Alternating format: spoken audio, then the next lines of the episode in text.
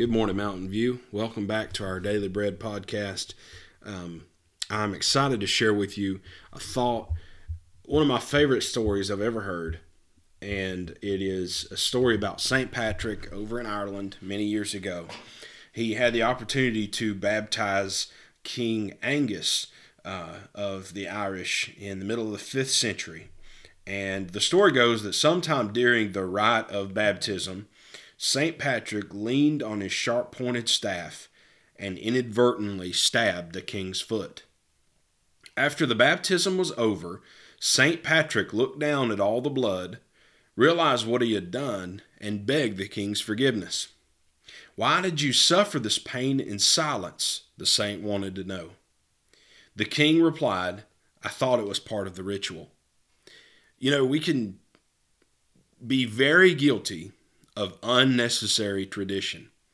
Colossians 2 and 8 says, Beware lest any man spoil you through philosophy and vain deceit after the tradition of men, after the rudiments of the world, and not after Christ.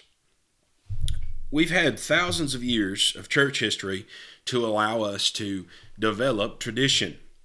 And we have grown towards liking things a certain way and wanting things exactly a certain way and not being happy if uh, maybe something's not exactly the way it's always been.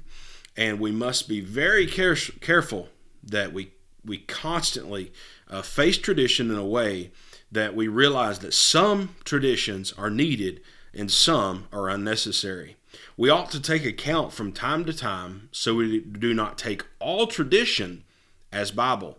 Now, I don't have anything wrong with tradition. You can ask my wife. I'm a creature of habit. Uh, there's tradition that I love. I love the way things used to be done, the way things were done when I grow, was growing up, uh, whatever that may be. These types of things encourage me because it takes me back. Uh, I like doing things the same at, around the holiday time during Thanksgiving and Christmas. I like going to certain people's houses. I like doing uh, certain meals at certain places because it takes me back to the feeling that I had when I was a kid.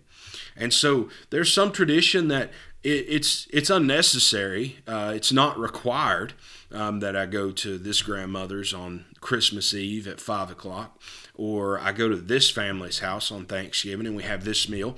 Those things are unnecessary, but they're not necessarily wrong.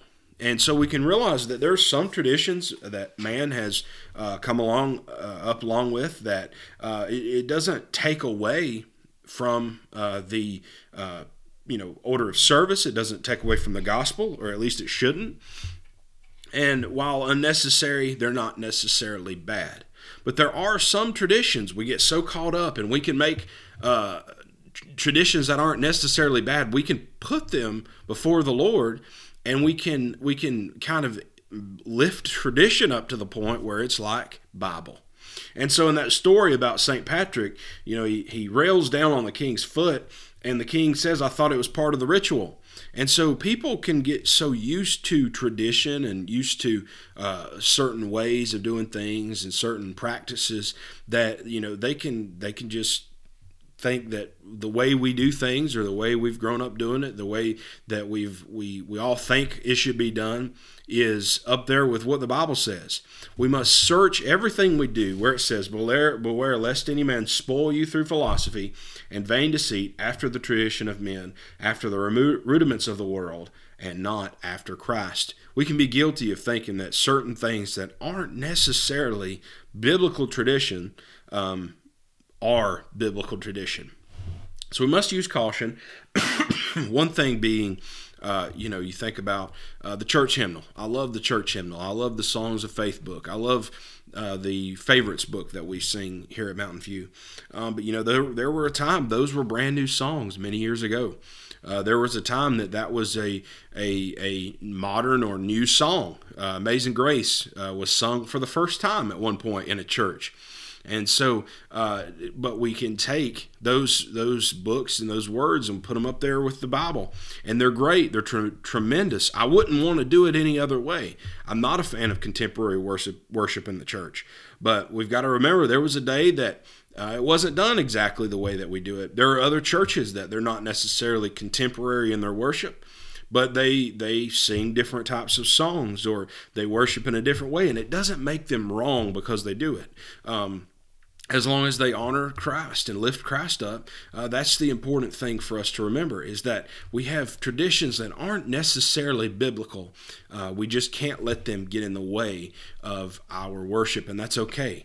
And so I love the church hymnal. I love our Songs of Faith book. I love these the the beautiful music that we have. Uh, there there are many contemporary songs when you put them with traditional music that are wonderful and beautiful and really lift up the Lord.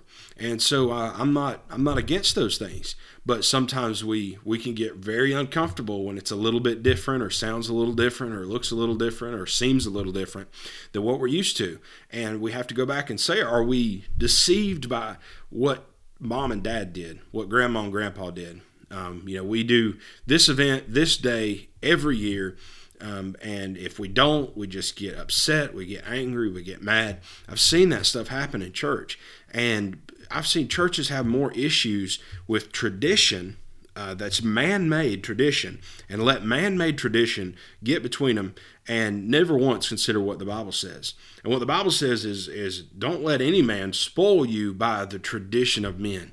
Don't don't come in and say well this is how mom and dad did it or this is how i've always done it this is how grandma and grandpa has done it. We ought to hold on to those things. I'm a, a creature of habit. I love tradition. I love doing things the way they've always been done. Um, but also uh, brother don sent to me yesterday a uh, picture, and it was a quote by Winston Churchill, and he wasn't uh, a Christian character, but he says uh, to improve is to change, um, to realize that maybe there's some things we need to let go of, some things that are a little bit un- unnecessary, um, because people come in and I'm sure uh, King Angus was standing there and uh, blood pooling around his foot, and uh, might have been thinking, "This is a little strange uh, that that you know this is part of my baptism," but nonetheless, he thought it was just part of the he thought it, thought it, thought it was part of the service. And so people what I'm getting at is people can come in and they've come from different traditions or they've done come from different backgrounds or they've done things different ways. And it doesn't mean that they're right just because they're coming in with a fresh take. But be open to hearing uh, changes of tradition are our traditions based on scripture? Are they truly necessary? And if they're not i say we get rid of them i say we don't cling to them to the point where we're willing to split the church over them where we're willing to disagree with christians over them. Unnecessary tradition it's great when we can get past that, when we can get around it, and we're improving and we're changing and we're growing. But let's also hold on to the truths of God's Word. His Word has never changed, His Word will never return void. His Word has always been there, and His Word has always given us a guide. And so when we do things, make new traditions, when we look at old traditions, we must compare them back to what God's Word says and know that not everything that we think we can't live without is truly Bible. Thank you for your time today. Let's look at our traditions. Let's look at ourselves and let's make sure we align with the Bible. Thank you.